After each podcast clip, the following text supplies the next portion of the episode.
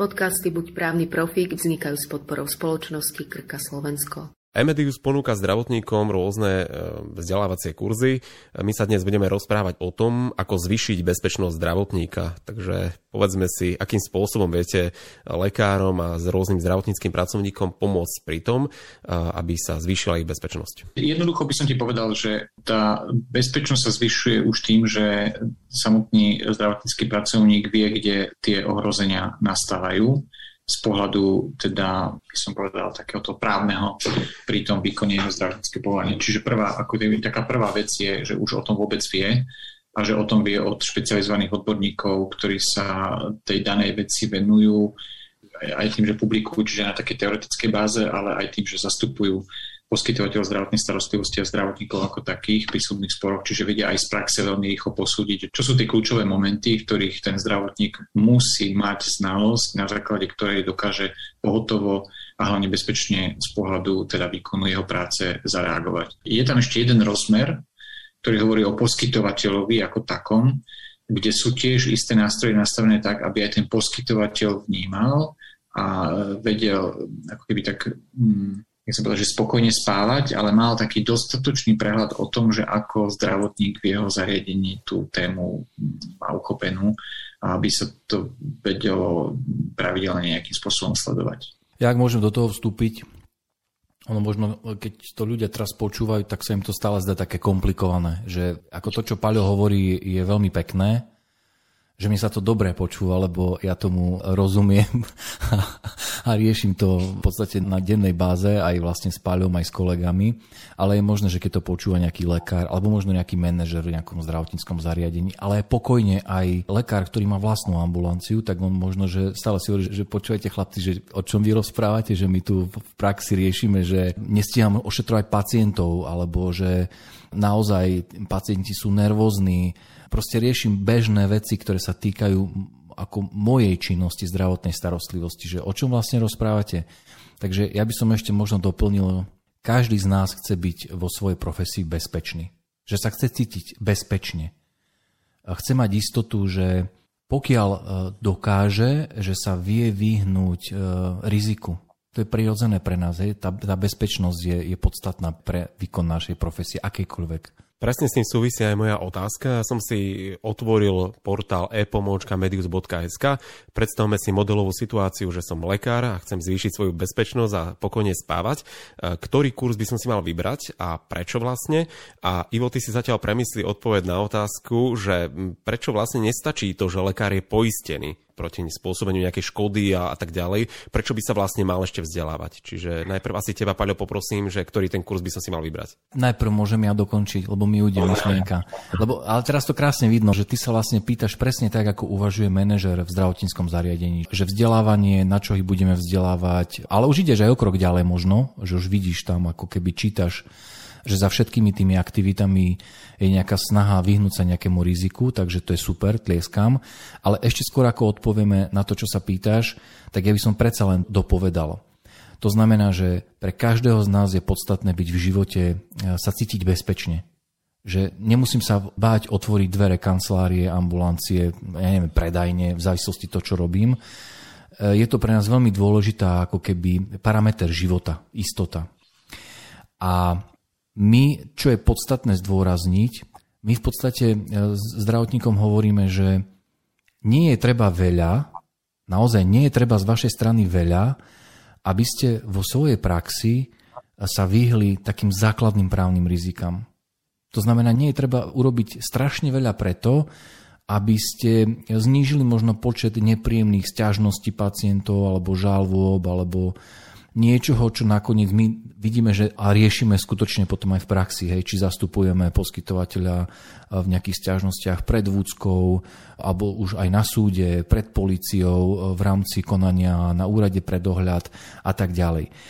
A my vlastne ani už to nevnímame ako len vzdelávanie, to, čo robíme, to, čo robí Emedius, lebo Emedius je nástroj.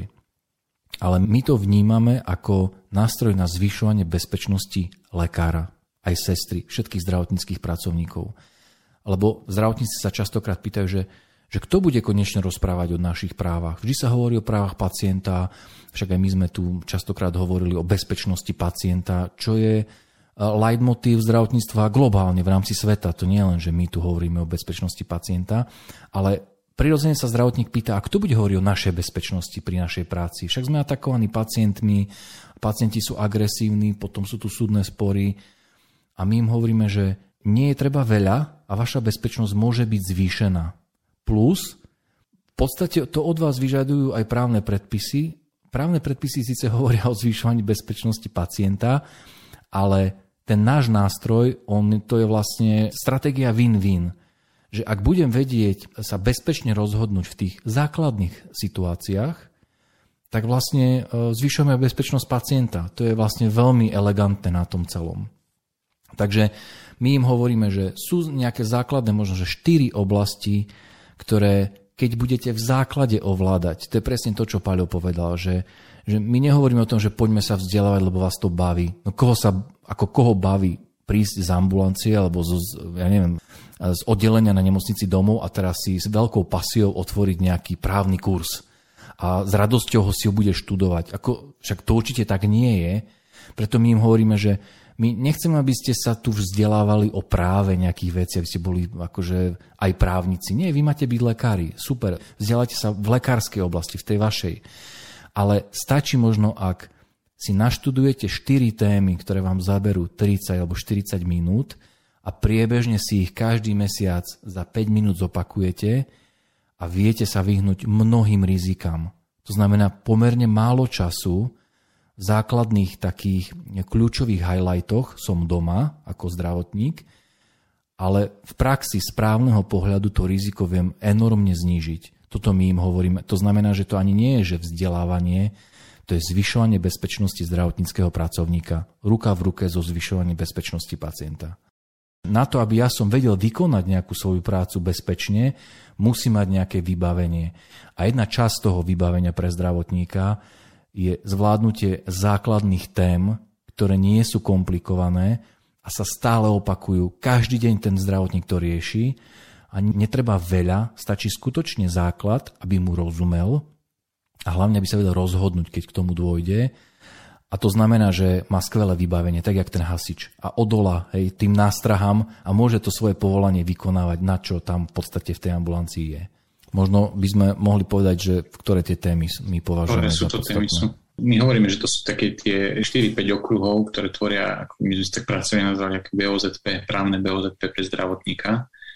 Sú to témy, ktoré sa týkajú informovaného súhlasu, vedenia zdravotnej dokumentácie, mlčanlivosti, etiky a právnej zodpovednosti zdravotníka toto je akoby taký základný balík, o ktorom my sme presvedčení z praxe, že každý zdravotník by si raz do roka tieto témy mal prejsť, aby v nich bol úplne ako doma, ako ryba v vode.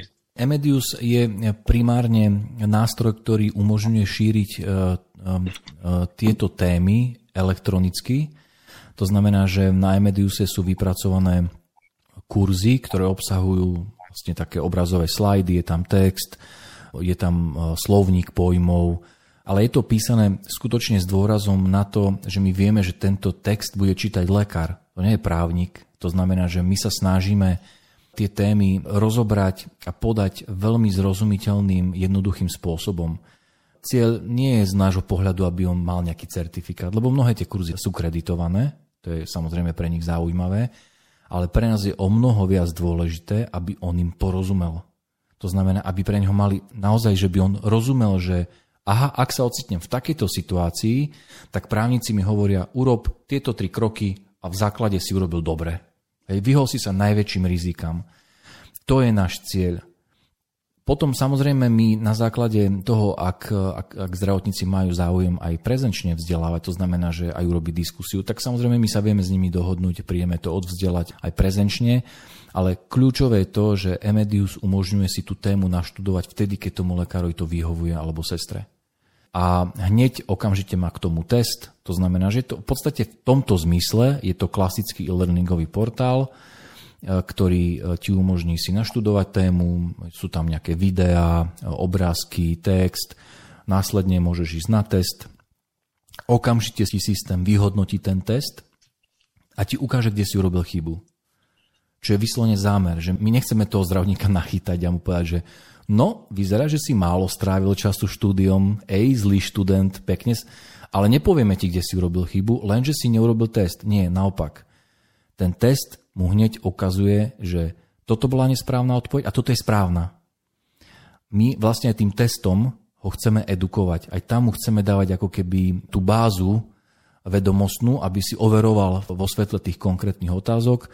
Samozrejme, tie testy môže opakovať a ako náhle je úspešný, mu prichádza okamžite certifikát, na ktorom sú uvedené priamo okruhy, ktoré prešiel.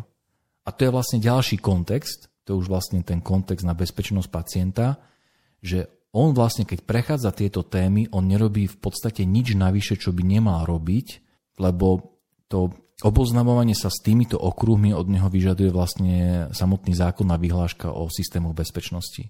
Povedz mi, Ivo, ako právnik, prečo je dôležité a priam nevyhnutné, aby lekári robili niečo pre svoju bezpečnosť, ak by si mohol aj nejaké možno um, príklady z praxe, že kedy sa mohlo predísť niektorým situáciám, ak by ten lekár bol vzdelaný?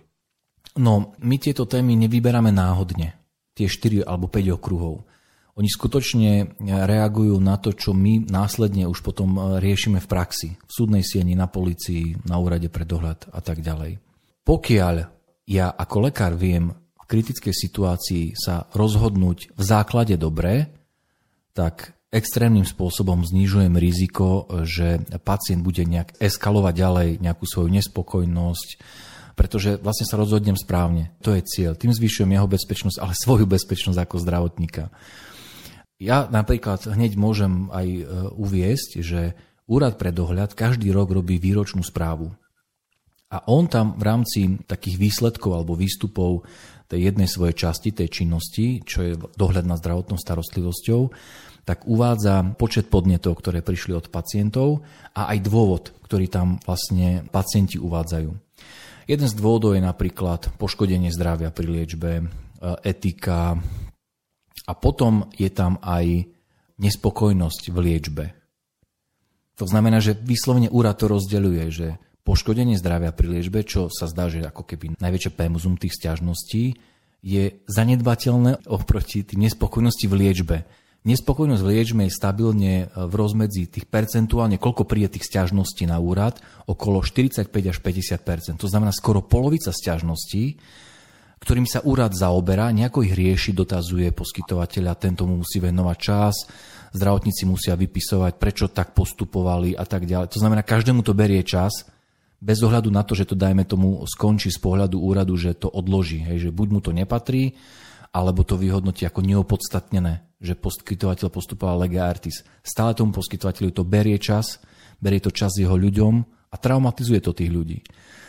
A nespokojnosť v liečbe v mnohých tých, keby sme to rozmenili na drobné, je napríklad také, že nebol informovaný súhlas, zle sa komunikovalo s pacientom, neboli mu vysvetlené veci, je nejaká diskrepancia medzi zápisom zdravotnej dokumentácii a to, čo lekár hovoril, alebo kolega lekárov, čo hovoril. Pacient je vlastne nespokojný, hej? On nedostal odpoveď od poskytovateľa a preto sa obrátil na úrad.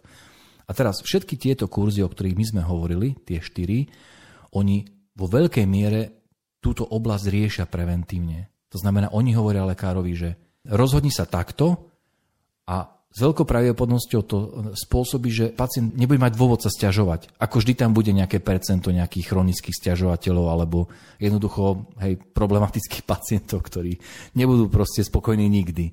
Ale veľké percento sa predíde. A nie je to len ako keby náš nejaký dojem, hej, ktorý si nejakým spôsobom opierame o prax, ale niečo podobné vyplýva aj z nejakých medzinárodných štúdí. A to možno, že Paľo by mohol povedať.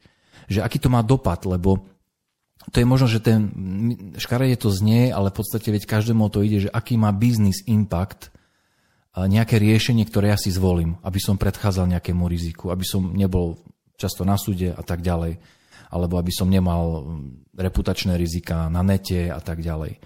No tak ten business impact je v tom, že ja by som takýmto postupom, že rozumiem tým základným rizikovým situáciám a viem sa im vyhnúť, mal znižovať práve sťažnosti, súdne spory, proste nepríjemné veci. Čas, ktorý nemusí, aby som tomu nemusel venovať čas za peniaze. Podcasty Buď právny profík vznikajú s podporou spoločnosti Krka Slovensko.